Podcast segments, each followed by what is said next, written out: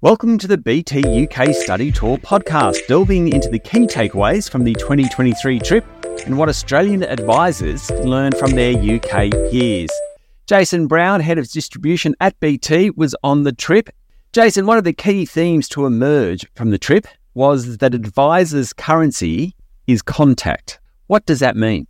Yeah, thanks. It was a really great insight and, and um, not something that anybody in the room would disagree with, but a good reminder that uh, as businesses, we're constantly trying to become more efficient and trying to take a lot of the tasks out of our businesses so we can spend more time speaking with clients.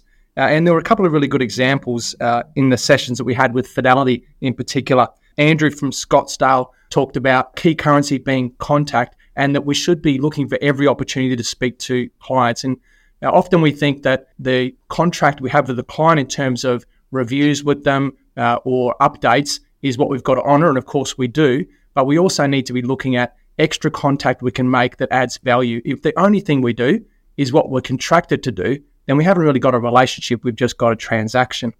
We also had a great advisor called Kun Lee from SK Financial, who gave an example of where last year, in the midst of the UK's dramas around Liz Truss, he gave a goal to all of his staff to ring every client and just check in. Nothing to do with their financial plan, just check in and see how are they feeling amidst all of the drama. And it got great responses from the clients, had really nothing to do with the role that they play in the client's financial affairs, but just showed that they cared enough to make contact. Okay, so what's the suggestion for advisors here in Australia in terms of that? Obviously, go above and beyond the contract. That can be hard sometimes.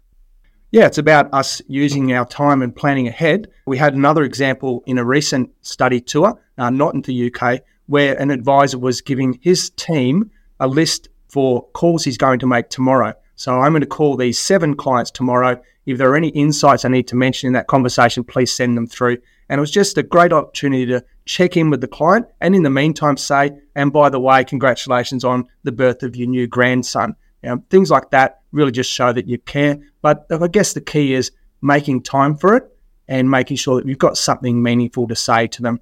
It's great for business and great for relationships. Jason, thank you for talking to the BT UK Study Tour podcast. Tune in to the rest of the podcast series for more insights from our UK peers.